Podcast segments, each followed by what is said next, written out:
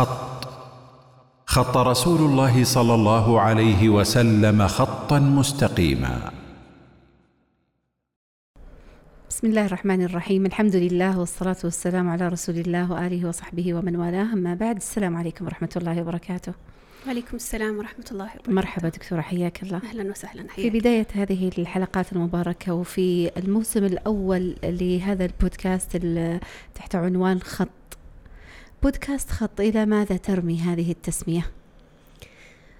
بسم الله الرحمن الرحيم الحمد لله والصلاة والسلام على رسول الله آه، بداية ربما تذكرين يا هنا كنا في في تردد في قضية آه، إخراج بعض التسجيلات الصوتية لبعض الاعتبارات ال- التي لا تخفى عليك ولا تخفى على المستمعين آه، لكن بعد النظر حقيقة في ال- الواقع والنظر في ال- ال- انتشار أقوال المخالفين في وسائل التواصل وغيرها. فإني وجدت أنه ربما يكون متعين أننا نخوض في مثل هذه التجربة التي تنقل المعلومة بطريقة آه، صوتية مسموعة شفهية. قد تكون آه، لها شيء من التأثير أكثر من بعض الأمور المكتوبة على أقل تقدير لشريحة معينة. صحيح. آه، ولذلك يعني قررنا أنه يكون يعني يعني باكورة مثل هذا النشر الصوتي في مثل هذا البرنامج الذي آه، يعني اتفقنا على تسميته بهذه التسمية.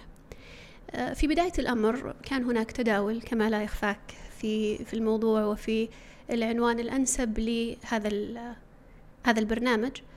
فكان هناك عدة تسميات طرحت منها شرح ومنها بيان وتبيان وهدى وكثير من التسميات التي آه، تداولنا حولها. خاصة أنه لما نظرنا في في نظائر هذا البرنامج وجدنا أنه أكثر التسميات كانت مختصرة جدا أحيانا تختزل في في كلمة كلمة, واحدة. واحدة. نعم فكان من من التسميات المقترحة آه، اسم خط لهذا لهذا البرنامج يتناسب مع المحتوى لهذا البرنامج بالضبط يعني كان قضية ال- الربط بين العنوان وبين ال- المحتوى آه، قضية حاضرة في أذهاننا طيلة وقت ال- تداول هذه هذه المسألة أن يكون له مدلول وتعلق بالمحتوى الذي نعزم على أن نبثه من خلال هذه الحلقات. ما هو هذا التعلق؟ طبعا الاسم مستمد من الحديث الصحيح الذي رواه ابن مسعود رضي الله عنه عندما قال خط لنا رسول الله صلى الله عليه وسلم خطا. ثم قال هذه أو هذا سبيل الله. ثم خطا خطوطا ثم خط خطوطا عن يمينه وعن شماله ثم قال هذه سبل متفرقة على كل سبيل منها شيطان يدعو إليه. ثم قرأ آه، عليه الصلاة والسلام وأن هذا صراطي مستقيما فاتبعوه ولا تتبعوا السبل فتفرق بكم عن سبيله فالرسم التخطيطي الذي رسمه النبي عليه الصلاة والسلام. يتضح فيه أمرين مسألتين الأول اللي هو الصراط المستقيم الذي هو طريق النجاة الذي نسأل الله سبحانه وتعالى في كل صلاة أن يهدينا إليه بقولنا في في في سورة الفاتحة اهدنا الصراط المستقيم. الأمر الثاني هو السبل المتفرقة ال- المنحرفة عن الصراط المستقيم وما تتضمنه هذه ال- ال- الطرق من البدع والشبهات التي يدعو إليها شياطين الإنس والجن. ووجوب اجتناب مثل هذه الطرق ومثل هذه السبل. فالذي نرجو أن نقدمه من خلال هذه الحلقات المختصرة آه، هو عدد من المواضيع التي تعالج بعض الأفكار والممارسات المتعلقة بالباطنية الشرقية والروحانيات الحديثة التي بدأت تتسرب إلى المجتمع الإسلامي.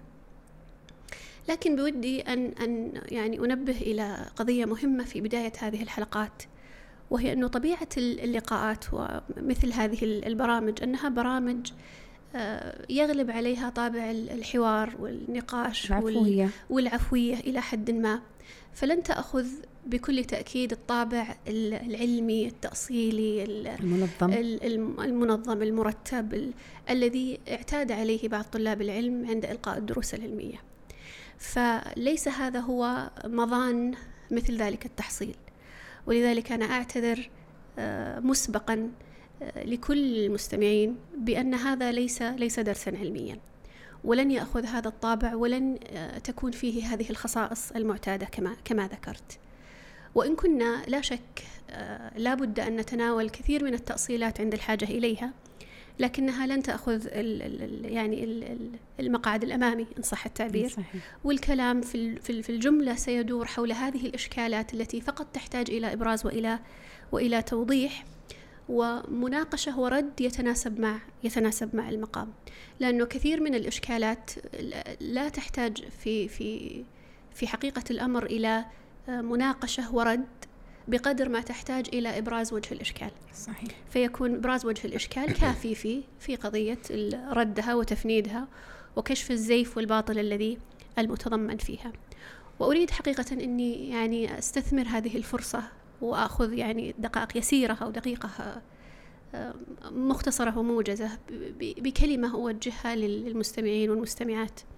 أرى أنها مهمة جدا في في مثل هذا السياق، أنا أزعم أن الذين سيستمعون إلى مثل هذا هذا البرنامج لا يخرجون عن شريحتين، إما شريحة من طلاب وطالبات العلم الذين لهم اهتمام بالمجال العقدي والمخالفات العقدية والشريحة الثانية اللي هي الشريحة التي لها اهتمام بهذه الممارسات المخالفة.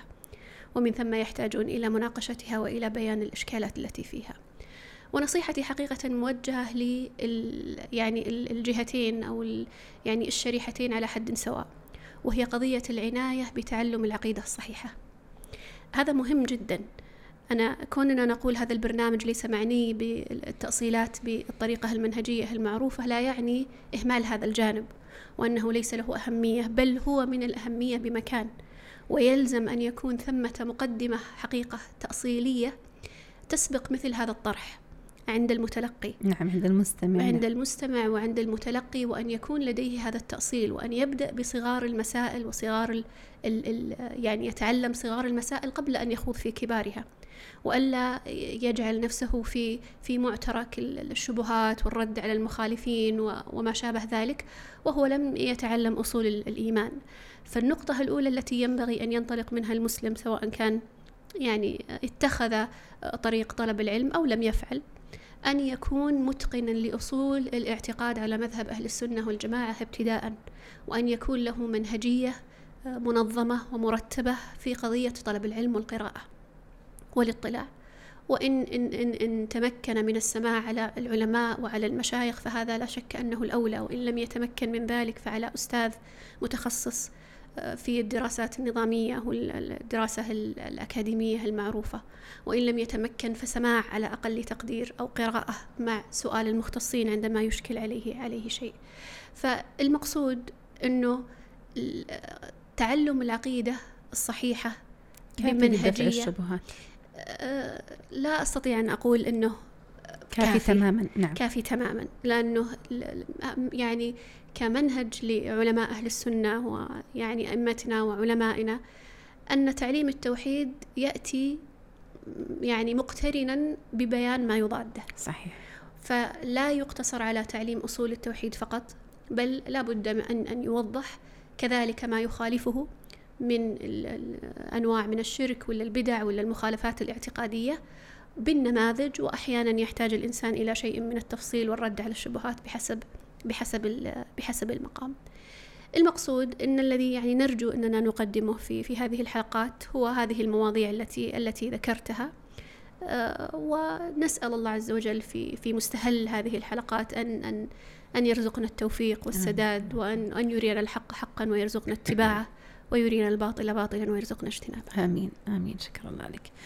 أولى حلقاتنا في عن في الحديث عن تحرير المصطلحات وبالمناسبة نحن بدأنا ببداية تطبيقية بتحرير مصطلح خط الذي اصطلحناه لأنفسنا وهي أول حلقات الموسم الأول لبرنامج خط ماذا نعني بقولنا تحرير المصطلح؟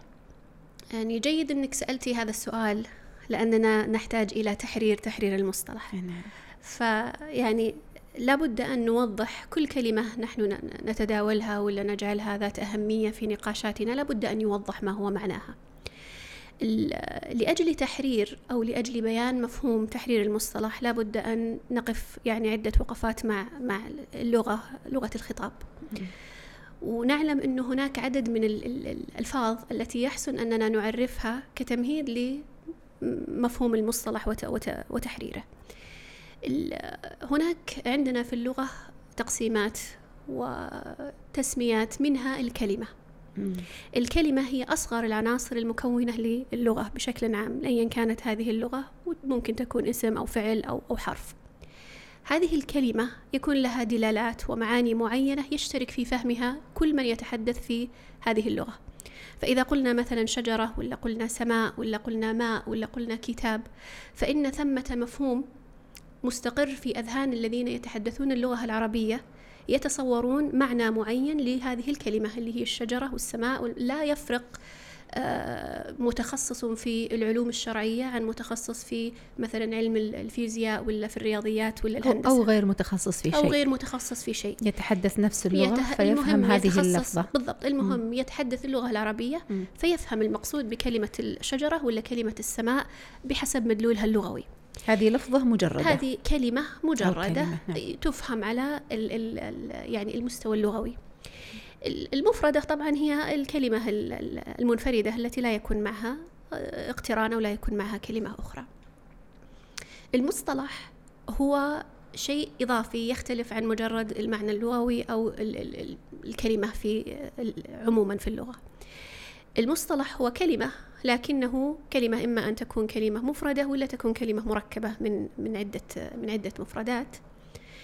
آه، هو كلمة خصص استعمالها في فن معين أو في علم معين أو صناعة معينة بمفهوم معين.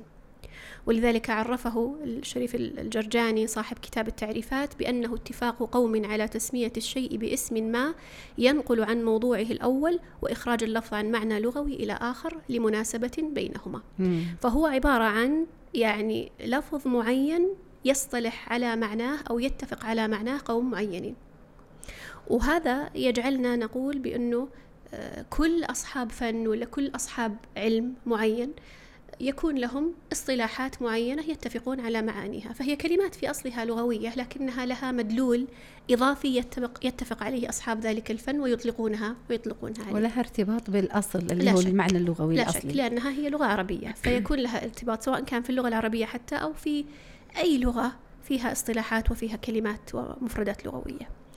أنا بعطيك مثال يسير يمكن يقرب لك المفهوم. التفريق بين المعنى اللغوي وبين المعنى الاصطلاحي. إذا جئنا مثلا لكلمة الطاهر والطهور في اللغة ربما إذا نظرنا إليها من منظور لغوي مجرد لن نجد أن ثمة فرق بين الطاهر والطهور. لكن إذا نظرنا إليها من زاوية اصطلاحية متخصصة من زاوية فقهية على سبيل المثال سنجد أنه الفقهاء فرقوا بين الطاهر والطهور. طبعا على الخلاف المعروف في مسألة الترجيح في صحة الخلاف أو عدم عدم صحته. لكن المقصود أنه في فرق بين الطاهر والطهور عند جملة من الفقهاء فجعلوا مثلا الطاهر الذي يكون طاهرا في نفسه والطهور الذي يطهر غيره. في في السياق الاعتقادي آه، نجد كلمة مثلا الإحسان. إذا نظرنا إليها من من من من منظور لغوي سنجد أنه معناها آه، ممكن يكون في التكرم التفضل غير ذلك من من المعاني التي يفهمها كل أحد. لكن إذا نظرنا إليها من من من منطلق اصطلاحي شرعي عقدي سنجد أنه الإحسان له معنى معين كما ورد في في حديث جبريل المشهور.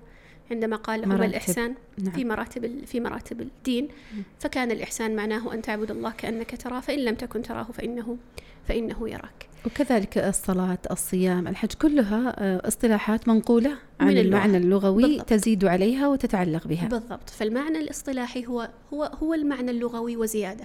م. فيه زيادة وإضافة متعلقة بالبيئة التي آه، نشأ فيها أو التي أو العلم أو الفن الذي اصطلح اصطلح فيه عليه.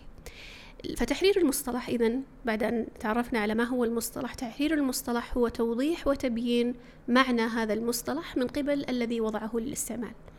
فإذا كان قد وضع هذا الاستعمال من قبل متخصص في الشريعة فإنه أو من قبل الشارع حتى فإن تعريف هذا المصطلح يكون من قبل الذي وضع ذلك الاصطلاح. نعم. فإذا أردنا أن قلنا مثلا الصلاة هي اصطلاح شرعي فإن الذي يفسر معنى الصلاة بهذا السياق الاصطلاحي الشرعي هو الذي وضع ذلك المصطلح. فهو الله سبحانه وتعالى ونبيه صلى الله عليه وسلم. فلا يستقيم أن يفسر بالمعنى اللغوي المجرد. بمعنى الصلة أو بمعنى نعم. الدعاء أو غير ذلك لا يستقيم وإنما له معنى تعريف محدد آه، يعني كما هو معروف كما في كتب هو معروف في نعم. كتب في كتب في كتب الشريعة. آه هذا بالنسبة لتحرير المصطلح. فإذا أردنا أن نحرر المصطلح إذا نرجع إلى من؟ واضعه. إلى واضعه أيا كان ذلك الواضع. بدون اعتبار يعني ل ل يعني ال ال يعني اتفاقنا مع ذلك الوضع أو عدم اتفاقنا المقصود إنه نحن هذا المصطلح أنت الذي وضعته فأنت الذي أنت عرفنا الذي به. عرفنا به وأنت الذي ماذا. تقصد. به؟ ماذا نعم. تقصد به؟ نعم. نعم. وكذلك يعني لو كانت مصطلحات مثلا طبية أو مصطلحات في أي سياق كان. لا شك لا يعني شك. إيه ما يمكن ن- نتجاوز على مصطلح مثلا آه، وضع في سياق طبي فنعطيه معنى لغوي مجرد لغوي مثلا مجرد. الرعاش يأتي أحد يقول يعني آه، البرد مثلا وهو وهو مرض يصيب الأطراف يعني له. تعريف محدد بالضبط في ذلك الاختصاص نعم أحسنتي، صح. وله علاقة بالارتعاش بلا شك, شك. اللي هو اللفظ اللغوي. وهكذا سائر المصطلحات هذه حقيقة يعني بداية أنا أعتبرها جدا جيدة وتحرير مهم جدا لوجود خلط آه، شديد لدى الناس وربما ينخدع كثير من الناس في أطروحات البعض الذين يلبسون في المصطلحات. ويقال كما يقال أن أحد مفاتيح الدخول لأي مجتمع يكون من خلال معرفة المصطلحات الدائرة فيه وأن التلاعب بالمصطلحات من أشد الأدوات تأثيرا في تغيير ثقافة المجتمعات أو في تمرير بعض الأمور التي لا يراد تمريرها. فإلى أي مدى تبلغ أهمية تحرير المصطلحات وضبطها؟ وما الذي يدعونا لتقديم الحديث عن هذا الموضوع بالذات؟ هل هناك إشكال متعلق بالألفاظ؟ لا شك. هناك إشكالية كبرى فيما يتعلق بعدم تحرير المصطلحات وعدم فهم المصطلحات وحمل المصطلحات على معاني مستقرة في ذهن ال- ال- المتلقي ولا القارئ ولا وليست لها تعلق حقيقي أو ارتباط حقيقي بال بال- بالواضع الأصلي الذي وضع المعنى لهذا هذا الاصطلاح أو وضع هذا الاصطلاح والمعنى الذي أراده به. ال- اللغة يعني كمقدمة حقيقة لتوضيح مدى الإشكالية ال- التي آه، توجد في في مثل قضية ال- ال- ال- الفوضوية في في موضوع الاصطلاح. أن اللغة كما عرفها ال- العالم النحوي المعروف ابن جني هي أصوات يعبر بها كل قوم عن أغراضهم. فاللغة اللي هي اللغة اللفظية تحديدا هي من أهم وأدق وسائل التواصل بين الناس. والتعبير عن كل ما في في ضمير الإنسان. وفهم مقاصد الآخرين والتعبير عن هذه المقاصد من شخص إلى آخر. ومعرفة معاني ال- ال- العناصر في هذه اللغة حقيقة هو من الأهمية بمكان لأجل ضبط هذا التواصل بين الناس. فلا يمكن أن أن يفهم مقصود الشخص إلا بفهم اللغة التي يعبر التي صحيح. يعبر بها. ولذلك أي نوع من من الخلل في فهم ال- اللغة التي يعبر بها الإنسان تؤدي حتما إلى. إلى إلى خلل في التواصل وعدم فهم المقصود من من من, من مراد ال- اللغة قوالب من المعاني كما من يقال. مراد المتحدث. صحيح. بالضبط. نعم. المصطلحات هي جزء من هذه المنظومة اللغوية. يعني لا نستطيع أننا نعزلها ونجعل فهم ال- المتحدث مقصور على ال- المعاني اللغوية. لأن ال- اللغة كما ذكرنا وال- وال- والكلام منه وما هو مفردات لغوية ومنه ما هو مصطلحات لها معاني إضافية. فلا بد من تمييز هذه المصطلحات و- وفهمها. ويمكن أن يعني نختصر ال- الأهمية أهمية فهم ال- الاصطلاحات بعبارة وجيزة. هي أن المصطلحات مفاتيح العلوم. وما يمكن للباحث في في أي فن أن أن أن يخوض في هذا الفن أو يدخل في هذا الفن إلا أن يتقن المصطلحات المتعلقة بذلك الفن. صحيح. ولذلك يقول ابن ابن قدامة رحمه الله المطلوب من المع- المعرفة لا يقتنص إلا بالحد. يعني لا يمكن أن يتوصل الإنسان إلى المعارف إلا أن يعرف أو يتوصل إلى الحدود التي هي هي التعريف تعريف نعم. المصطلحات مم. ولذلك نجد أنه يعني الاصطلاحات وتعريفها يعتبر مقدمة للكلام في أي موضوع مم. وهكذا يعني يعني مما اعتاد عليه كثير من الباحثين سواء من العرب والمسلمين ولا غيرهم أن يقدم للنقاش في أي مسألة بتعريف. بالتعريف بالتعريف بهذه المسألة. نعم. طبعا مما يزيد ال- الإشكالية في قضية ال- الاصطلاح هو أن الاصطلاحات معرضة ل يعني ال- المؤثرات الخارجية. والتحولات تحول والتغيرات نعم. الفكرية وربما التغيرات الزمانية والمكانية الجغرافية وغير ذلك فالاصطلاح أو الكلمة التي يراد بها مفهوم ومعنى معين في بلد ما يراد بها معنى آخر في بلد آخر وإن. كان كانوا يعني كانت ال- ال- ال- البلدين كلاهما تتحدث باللغة العربية لكن اصطلاحا سواء كان هذا اصطلاح عرفي أو اصطلاح آه، يعني اصطلاح متخصص فإنه يختلف معناه من من هذه في هذه في هذا المجتمع عن مجتمع آخر فكان من الأهمية بمكان أننا نعرف ال- المقصود بهذا ال- المصطلح في هذا المجتمع أو في هذا ال- ال- ال- السياق أو في أو هذا الزمن. العلم أو في هذا نعم. الزمن أو. أو غير ذلك قد يستخدم العلماء مثلا في أزمنة سابقة مصطلحات آه، تختلف شيئا يسيرا أو تحولت نوع من التحول في هذا الزمن لا مثلا. فلا يحمل تحمل مقاصدهم على نفس المقاصد الحادثة. ما في شك. وهذا هذه أيضا إشكالية تواجه الإنسان الذي لا يتقن قضية المصطلحات ولا يلتفت إلى إلى أهميتها. آه، يعني في الإطار الشرعي خليني أقف معك في مسألة ال- الإطار الشرعي لأنه الإطار الشرعي هو الذي يهمنا حقيقة في في مسألة كتأصيل لهذه المسألة. ال- يعني ممكن ينتج حقيقة عن الخلل في فهم المصطلحات ال- الخلل في الأحكام أحيانا الشرعية لعدم تصور مفاهيم الاصطلاحات سواء كان ذلك بالمنع أو بالتجويز. بمعنى أنه لما يسأل شخص ما من طلبة العلم أو غيرهم من أهل العلم الشرعي عن مسألة معينة متضمنة لمصطلح فيقال مثلا ما حكم هذا؟ هذا المصطلح لا بد أن يتضح معناه ال- ال- الحقيقي الذي وضعه واضع المصطلح أليس كذلك؟ صحيح. حتى يتمكن الإنسان فعلا من الحكم على هذه القضية بشكل منصف وعادل فلا يمنعها وهي آه، لا تتضمن إشكال ولا يجيزها وهي متضمنة للمخالفات الشرعية. آه، يعني مثال ذلك لما يجي أحد ممكن يطرح السؤال فيقول مثلا هل العلاج بالطاقة حلال أم حرام؟ وهنا لدينا في هذا السياق وفي هذا السؤال مصطلح مضمن الآن الذي هو الطاقة مم.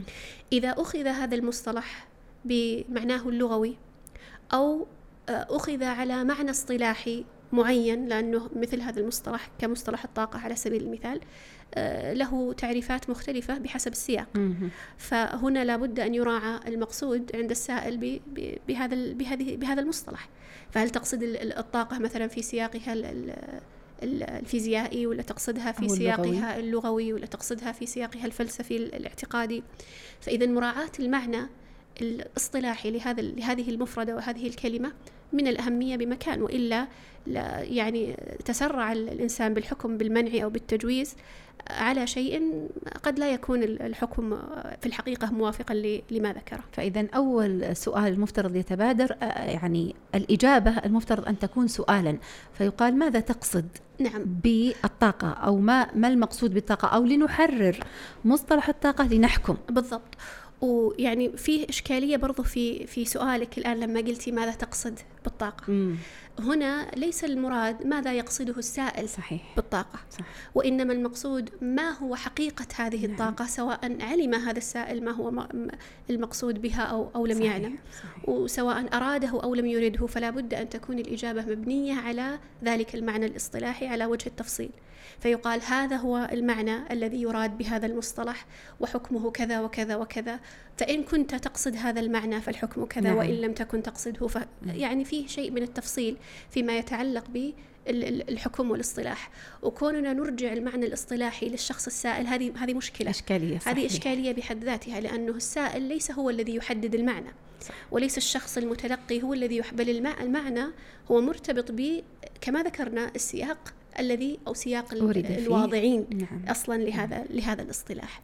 مثال آخر لذلك لما لما نسأل نقول هل مثلا العقل الباطن مخالف للاعتقاد أو الإيمان أو الاعتقاد بالعقل الباطن، هل هو مخالف للعقيدة ولا غير مخالف للعقيدة؟ وربما ذكرت لك الموقف الذي حصل لي مع مجموعه من المدربات في إحدى ال- في إحدى الدورات التي ألقيتها عليهن. فكان ال- السؤال الذي طرحته عليهم يعني من منكم آه، تعتقد بوجود العقل الباطن؟ ورفع بعضهم أيديهم ومن لا تعتقد بوجوده ورفعت مجموعة أخرى ال- الأيدي بدون تحرير. بدون تحرير مم. ثم قلت من التي ترى أنه الاعتقاد به محرم أو فيه شيء يخالف الاعتقاد ورفع مجموعة أيديهم فيعني رأيت الدهشة والاستغراب على وجوه الأخريات نعم ولما قلت من يرى أنه من يرى. أنه. مباح وما في إشكالية فرفع مجموعة الإشكالية أننا ما حررنا من مفهوم العقل صح. الباطن ابتداء سنظل على خلاف وسنظل مستمر. على خلاف مستمر لأنه هذولا يتكلمون عن شيء في أذهانهم من منطلقات وهؤلاء مختلفة أيوة صحيح. فلا نعلم نحن حقيقة على اختلاف أو اتفاق وهذا يأخذني للنقطة الثانية اللي هي الإشكالية من الإشكالات التي تحصل عند عدم تحرير المصطلح وهي عدم انضباط الاختلاف والإفتراق. في الواقع أنا لما أشوف هذول الفريقين اللي أمامي ما أستطيع أني أقول هل هم في الواقع متفقين ولا مختلفين. صحيح. لأنه ما أعرف كل واحدة من, من, من هؤلاء ما الذي تقصده بالعقل الباطن. هل تقصد المعنى ال- ال- الدارج في بعض العلوم النفسية ولا تقصد المعنى الفلسفي الباطني ولا ماذا تقصد تحديدا؟ فبناء على معرفة المفهوم وتحرير المصطلح. لو أنا حررت المصطلح ابتداء وقلت ال- العقل الباطن بهذا المفهوم في سياقه الفلسفي من الذي يعتقد. بأنه مخالف للعقيدة ومن الذي يعتقد بأنه ليس كذلك؟ ربما اتفقوا على إجابة ربما واحدة. اتفقوا وربما اختلفوا اختلاف حقيقي. صحيح. لكن هنا صار فيه لبس وصار فيه إشكالية. ما, ما أستطيع أولا أنا أحكم. لا على الحضور ولا على الموقف وال- والحضور ما يستطيعون يحكمون هل هم فعلا متفقين أو مختلفين. صار فيه نوع من ال- ال- الفوضى والإشكالية والأزمة التي كان سببها عدم تحرير عدم تحرير المصطلح إذا الإشكالية الأولى كانت ماذا؟ كانت في الخلل في الأحكام. نعم عدم ال عدم الحكم بشكل على صحيح. الحكم الصحيح على الشيء دون أن يتصور المعنى ال- الاصطلاحي والثانية والثانية هي عدم عدم معرفة انضباط الاتفاق والاختلاف الاختلاف والاتفاق في ذلك أو استمرار أيضا الخلاف بين الناس بد... لأنهم لم يحرروا أو أساسا أو المصطلح. الاتفاق مع. من الأصل أنك أي، تخالفه صحيح وهذه صح. مشكلة أخرى أي. يعني أنا قد قد أقول آه، أنا أوافق آه، هذا الطرح وهذا الطرح لا توجد فيه إشكالية دينية أو إشكالية اعتقادية. بناء على إيش؟ بناء على تصوري أنا فهمي. الشخصي وفهمي لهذا الاصطلاح. بينما هذا المتحدث له مفهوم آخر للاصطلاح فأسوغه وأمرره فأسوغه وأجوزه. وأؤيده و... وأنا في الواقع في الحقيقة الجوهرية مختلفة معه. لو أننا حررنا المصطلح ابتداء وبينا أنه ترى هذا هو المقصود لا تميز الحق عن الباطل صحيح. وصار يعني آه، يحيى من حيا عن بينة ويهلك. من هلك عن بينة ما. تصير الأمور عائمة وغير غير متضحة وفيها شيء من الغموض من حيث الانتماء وال يعني مثال على ذلك مثلا آه، لو قلت مثلا عبارة أنه هناك آه، توافق مثلا بين ال- الكارما وبين عقيدة الثواب والعقاب في ال- في العقيدة الإسلامية أو نقول لا فرق بين قانون الجذب وبين ال- الفأل وحسن الظن هذه الآن يعني تحتاج إلى تحرير تحتاج إلى تحرير. أنا أنا افترضت عدم الاختلاف لأني عندي تصور معين عن ما هي الكارما. وفرضت الاتفاق بين الجذب والفأل لأني عندي تعريف معين أو عندي تصور معين عن ال- ال- الجذب نعم. عن قانون الجذب. وهذا التصور لابد أن, أن أنظر وأفحص من أين أتى. هل أتى من عندي نفسي؟ هل أتى من الواضع الأصلي لهذا لهذا المصطلح؟ ولا شيء اتفقنا عليه أو فهمناه نحن من خلال قراءات أحيانا تكون قراءات سطحية لهذا هذا الاصطلاح. فإذا مسألة انضباط الاختلاف والافتراق هي مسألة مهمة جدا. يضبطها في كثير من الأحيان قضية تحرير المصطلح. وأحيانا يذكر هنا في هذا السياق القاعدة الفقهية لا مشاحة في الاصطلاح. هل هل هذا موضعها يعني حينما مثلا آه، يعرف الكارما بتعريف مختلف تماما عن التعريف الذي وضعه أهله. فيزعم أنه طيب خلاص ما دمنا نقول أن الكارما معناها معنى ما دمنا نفسرها بتفسير صحيح فلا مانع من استخدام هذا المصطلح فيورد عليك هذه القاعدة لا لا مشاحة في الاصطلاح هل هذا يعني قضية. لا لا مشاحة في الاصطلاح أصلا تحتاج إلى تحرير.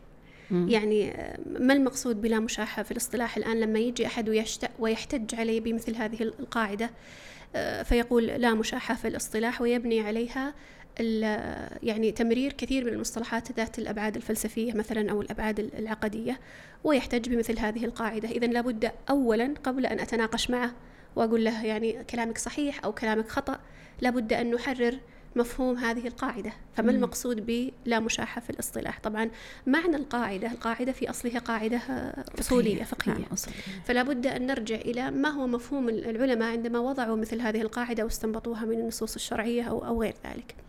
أن المقصود بها أن الخلاف إذا كان واقعا في الأمور الاصطلاحية فقط. في الأمور الاصطلاحية بمعنى في اللفظ فقط فإنه لا ينبني عليه حكم ولا اعتبار له. بمعنى أنه المعنى الذي اللفظ أنا أستخدمه في في كلمة يعني مثلا في في عبارة ذكرها الشاطبي قال آه، قد يطلق هنا لفظ السبب على نفس العلة على مم. نفس العلة. فك كمرادف. كمرادف يعني أحد يسميه سبب وأحد يسميه علة لارتباط بينهما ثم قال ولا مشاحة في الاصطلاح. فإذا هنا لا لا إشكالية لأن الخلاف فقط في اللفظ. لا ينسحب ال- ال- الخلاف إلى قضية المعنى. ولذلك آه، ليست هذه القاعدة على إطلاقها. ولا يمكن أن نقول إنها لا يمكن أن يكون ثمة اختلاف في الاصطلاح بشكل عام. بل هناك شروط لا بد أن يعني أن, أن, تعتبر وتقيد بها هذه ال- القاعدة. من الشروط التي ممكن أن نذكرها في, في هذا السياق أن لا يكون هذا الاصطلاح يعني فيه مخالفة للوضع اللغوي أو العرفي العام أو يكون في خلط بين ال- الاصطلاحات تورث وت- وت- وتولد الاستشكال وال- واللبس عند الناس. فمثلا يعني ما يجي شخص وهذا خارج السياق لكن يعني الشيء بالشيء يذكر. يعني لما يجي شخص مثلا أو مجموعة تتفق على إطلاق مثلا ال على جهة العلو يطلقون عليها لفظة التحت مثلا. يقول إحنا بنتفق إحنا ك- كجماعة إننا نسمي فوق تحت. هذه صارت أصبحت مخالفة للعرف اللغوي مخالفة لل يعني لل- للوضع اللغوي. وللعرف العام وأصبحت تورث لبس شديد جدا في في فهم فهنا نقول فيه مشاحة في الاصطلاح. فلا يقبل منك إنك تقول أنا أقصد تحت فوق وأنا أقصد ما غير مقبولة مثل هذا وأقصد بالكفر وأقصد أقصد بالكارما التي لها. معاني بالضبط. آه،. معنى عادية أحسنت مم. فما يقبل هذا ال- الوضع اللغوي الذي يعني وضع له مثل مثل مثل هذه الكلمات لا شك أنه يفقد اللغة دلالتها ومفهومها ونحن عرفنا أساسا أن واضع المصطلح هو الأحق بتعريفه لا فهم الناس المطلق صحيح الأمر آخر فيما يتعلق ب أو أو يعني موطن آخر لا تصح فيه تطبيق هذه القاعدة أو استثناء منها أن لا. يكون في هذا الاصطلاح أصلا مخالفة لشيء من أحكام ال- الشريعة نعم. فإذا كان المصطلح نفسه فيه مخالفة ولعلنا يعني يعني نفصل في هذا يعني بعد قليل أو في في الحلقة القادمة فيما يتعلق بالاصطلاحات التي هي في ذاتها مشكلة مم. هي في ذاتها مشكلة أو أن تكون في في معانيها بال- بالمعنى الذي وضعه ال- الواضع الأصلي للاصطلاح فيها شيء يخالف ال- يخالف الشريعة ففي هذه الحالة إذا استخدم مثل هذا المصطلح لا يقال لا مشاحة بالاصطلاح بل صحيح. ينكر على من استخدم مثل هذا مم. هذا المصطلح ولذلك ابن القيم رحمه الله يقول والإصطلاحات لا مشاحة فيها إذا لم تتضمن مفسدة. فإذا تضمنت مفسدة سواء كانت هذه المفسدة العرف عرفية أو كانت مفسدة شرعية كان آه، صارت صارت هناك مشاحة في الاصطلاح. والاصطلاحات لا مشاحة فيها إيش؟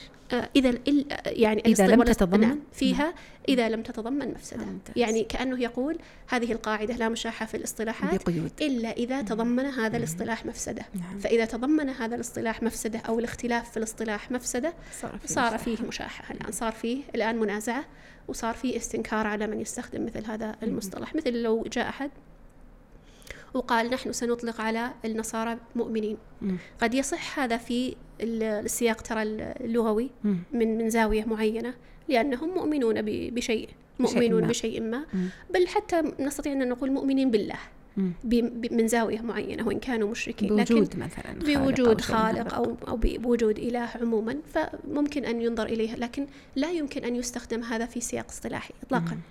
لأنه الإيمان له مفهوم ومعنى في السياق الشرعي فإذا استخدمنا هذا الاصطلاح وأطلقناه على الكفار نعم. صار هذا صار هذا فيه لا صار هذا فيه مفسدة الآن شرعية وصار فيه لبس في الفهم الشرعي والمفهوم الشرعي ففيه ف- مشاحة فصار فيه إذا نعم. مشاحة وينكر على من استخدم هذا المصطلح للتعبير عن ال- للتعبير عن ال- أي دين كفري. نصارى أو غيرهم ذكرنا إشكالين نعم في مسألة نكمل؟ نعم ممكن نكمل بعضها نقف معها إحنا ذكرنا الخلل في الأحكام صحيح نعم لعدم تصور نعم المفاهيم تح... نعم والثاني وعدم انضباط عدم الاختلاف انضباط الاختلاف وال- والاتفاق. نعم.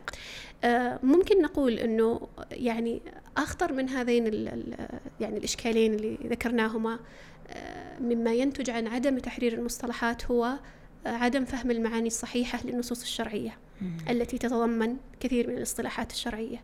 و- ومن الأمثلة الواضحة التي ذكرتيها قبل قليل ال- الصوم والصلاة والزكاة وهذه هذه واضحة.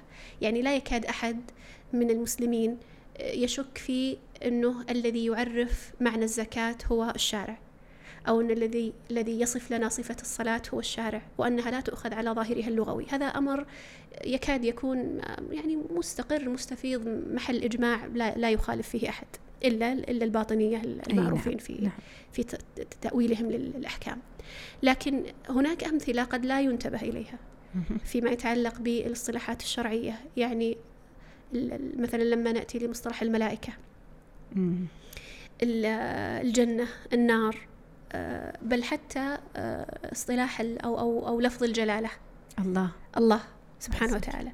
فقد يقول الإنسان يعني ما لا حاجة لتحرير مفهوم ال- ال- الرب. الرب سبحانه وتعالى غني عن التعريف ولا صحيح. يحتاج أننا نقول ماذا تقصد إذا قلت أنا أؤمن بالله في سياق معين. طبعا هذا ليس ليس عاما عند أي أحد يقول أنا أؤمن بالله فتقول له ماذا تقصد بالإله؟ لا صح. ليس هذا المقصود. لكن في سياقات معينة من أشخاص معينين لهم خلفية فلسفية ولا فكرية يعني لها أبعاد في هذه الحالة يستفسر. فما ما هو مفهومك للرب؟ ما هو مفهومك للإله؟ لأنه كثير منهم الآن يطلقون معنى الإله على مفهوم مطلق شائع لا, لا علاقة له بحقيقة الرب الذي يؤمن به المسلم. ومن ثم أستطيع أني أرجع لقضية إيش؟ لما أفهم النص الشرعي أفهم النص الشرعي بناء على هذا التفسير والمعنى الذي أعطاني إياه فلان أو فلان من الفلاسفة. فلما يعني أقول أؤمن بالله أو تأتي الآيات الواردة بالإيمان بالله سبحانه وتعالى. أو ذكر لفظ الجلالة أو الجنة أو النار أو الملائكة أفسرها وأفهمها بناء على إيش؟ بناء على وضع وضعها بناء على بناء على سياقها الشرعي. سياقها الشرعي والمعنى الشرعي لا أفهمها بناء على المفهوم الفلسفي ال- ال- ال- الذي اخترعه الذي هذا اخترعه الباطني هذا ال- الباطني أو هذا الروحاني أو هذا أو أو غيره طبعا المجالات في تأويل النصوص مم. والمؤولين للنصوص لهم لهم منطلقات مختلفة إحنا لنا اهتمام معين في في هذه الحلقات متعلقة بالروحانية والباطنية من من جهة معينة. فمثل هؤلاء سي- سيعطون مثل هذه الاصطلاحات أو هذه ال- ال- ال- الألفاظ الشرعية بيعطونها معاني باطلة. فإذا حملت على هذه المعاني دون اعتبار المعنى الاصطلاحي الأصلي ضاع الناس فيما فيما يعتقدونه. وصارت ال- العقائد فاسدة. فيقول أنا أعتقد بالجنة لكنه يعتقد ب... ليس بالجنة التي وصفت في كتاب الله وسنة رسوله صلى الله عليه وسلم وإنما يؤمن بالجنة كحالة مثلا آه، من الوعي ولا حالة نفسية ولا والنشوة أو نشوة أو أو فناء أو غير ذلك. فصار هنا إشكالية إذا فيما يتعلق ب... فسر النص. إذا النص كله بطل. ما هو ما هو بس ال- المصطلح. لا شك لا شك لأنه فيفسر النفس لأن النص ال- بغير مراده. صحيح لأنه النص الآن هو عبارة عن مجموع هذه ال- المفاهيم. لا يعني لا, لا يمكن أن يفهم بانفراد يعني كلمة تفهم لوحدها أو يفهم بمعزل نشيل منه كلمة مم. ونفهمه ما إنما يفهم في سياقه وبصفة تكاملية. آه، يعني آه، هذه يعني عدد حقيقة من ال ال يعني الآن خطر يعني في بالي قضية يعني حمل النصوص الشرعية أيضا على ال- الاصطلاحات الحادثة هذه أيضا من الإشكالات. فلما يكون فيه مصطلح حادث مصطلح جديد قد جد في هذا الزمان ساء يعني آه، جاء مجموعة من الأطباء فاخترعوا لهم مصطلح معين اصطلحوا عليه في في في تخصصهم. ولا مجموعة من ال- الفلكيين واستخدموا مثلا مصطلح معين فآتي لهذا المصطلح وأطبقه على نصوص الشريعة. هذه الآن أفهم نصوص الشريعة بناء على هذا المصطلح الحادث حادث. ولذلك معي نص لابن تيمية رحمه الله. قال ومن أعظم أسباب الغلط في فهم كلام الله ورسوله آه عليه الصلاة والسلام أن ينشأ الرجل على اصطلاح حادث فيريد أن يفسر كلام الله بذلك الاصطلاح. ويحمله على تلك اللغة التي اعتادها. إما أن تكون اعت- اعتيادية لغة دارجة بين الناس أو يكون اصطلاح حادث في تخصص تخصص ما. هذا كله طبعا مما يولد سوء فهم للنص الشرعي. مثال ذلك. يعني لما نجي مثلا على سبيل المثال في مسألة تعريف ال ال ال- ال- التعريف الفلسفي مثلا للوعي. لأن هذا أقبح اصطلاح حادث قبيح اصطلاح حادث فلسفي فتعريف آه، باطني للوعي متعلق بمثلا عقيدة وحدة الوجود. فلما نجي مثلا لقول الله سبحانه وتعالى وتعيها أذن واعية فيقول الوعي المقصود هنا هو هذا الوعي الذي أراده هؤلاء الفلاسفة. فتكون معنى أنها واعية بأن معنى أنها قد وصلت إلى مرحلة عالية من الوعي أو أنها حصل لها نوع من الكشوف أو, أو غير ذلك. ففسرت الآن الآية اللي هي آه، معناها في سياقها إما السياق اللغوي المجرد بمعنى ال- ال- الوعي اللغوي أو تكون على اصطلاح شرعي يقصده الشارع. فسرت على اصطلاح حادث وأحيانا اصطلاح فلسفي حادث. نعم يعني هذا الوعي يجمع أنه حادث وأنه فلسفي قبيح يعني يحمل معاني أحسنتي. باطنية باطلة كفرية بالضبط. إلى آخر ذلك. بالضبط لأنه المصطلح الحادث قد يكون مصطلح حادث ما في عادي. إشكالية. يعني مثل من يفسر مثلا ربنا ولا تحملنا ما لا طاقة لنا به يقول الطاقة الكهربائية مثلا. هذا مصطلح حادث صحيح. لكنه لا إشكال فيه في مجاله لكن لا يحمل عليه النص الشرعي أحسنتي. ولا يجوز تفسيره به. بالضبط بالضبط. نعم. ممتاز. مثالك آه، يعني جيد وربما يوضح المسألة بشكل أكبر. يعني لما نأتي لهذه الآية فنأتي لمصطلح الطاقة. الآن أو مفردة الطاقة تفهم بسياقها اللغوي في اللغوي. السياق الشرعي. صحيح. الط- الطاقة اللي هي القدرة والوسع قدرة نعم. ففي في هذا السياق ال- الشرعي في هذه الآية. لما نجي للاصطلاح الحادث سنجد أنه حملت على هذا المعنى في سياق المعنى الفيزيائي أو ال- ال- العلمي التجريبي الحديث فلها معنى معين القدرة على كذا كذا ولها تفصيل في في معناها. ف وإن كان هذا المعنى في ذاته ما في إشكالية. في مجاله. في مجاله. في في سياق الفيزياء ولا في سياق. ال ال يعني ال العلوم الدنيوية هذه ما في إشكالية في في سياقه. لكن أن يحمل النص الشرعي على هذا المعنى الاصطلاحي المستحدث هذا هذا هو الإشكالية. بينما لما نأتي مثلا لمعنى الطاقة في سياقها الفلسفي سنجد أنه المصطلح في ذاته فيه إشكال. المعنى أصلا الذي حمل عليه هذا هذا الاصطلاح هو معنى منحرف مخالف للعقيدة بل لأصول الاعتقاد. نعم. فحمله أو حمل المعاني الشرعية أو حمل عفوا ال- ال- النصوص الشرعية على هذا المعنى المستحدث القبيح الفلسفي أشد طبعا من النوع الأول. أشد نكارة من حمله على حمل نعم. مجرد- كلاهما لا نعم. شك أنه خطأ وخلل في فهم النص. الشرعي ما في شك. لكن هذا أقبح من ذاك. طيب بارك الله فيك. هذه ثلاثة إشكالات. هذه تقريبا تقريباً جملة هذه- الإشكالات اللي التي يعني تترتب على عدم تحرير المصطلح. توجد إشكالات كثيرة. يعني إحنا بس أردنا أن نقف على. بعضها. ولا فالإشكالات في قضية تحرير عدم تحرير المصطلح لا تكاد تحد. طيب حقيقة أشكرك جدا يا دكتورة على هذا الطرح البين والماتع والذي أعتبره يعني كالمقدمة التأسيسية التي لا يستغنى عنها لما بعدها من الحلقات. أجدني مضطرة للتوقف إلى هذا الحد للوقت ولعلنا نكمل بقية أه، مفردات هذه الحلقة تحرير المصطلحات في حلقة لاحقة. أه، شكرا أه، لك دكتورة سبحانك اللهم وبحمدك أشهد أن لا إله إلا أنت أستغفرك وأتوب إليك. السلام عليكم ورحمة الله. وعليكم السلام. ورحمه الله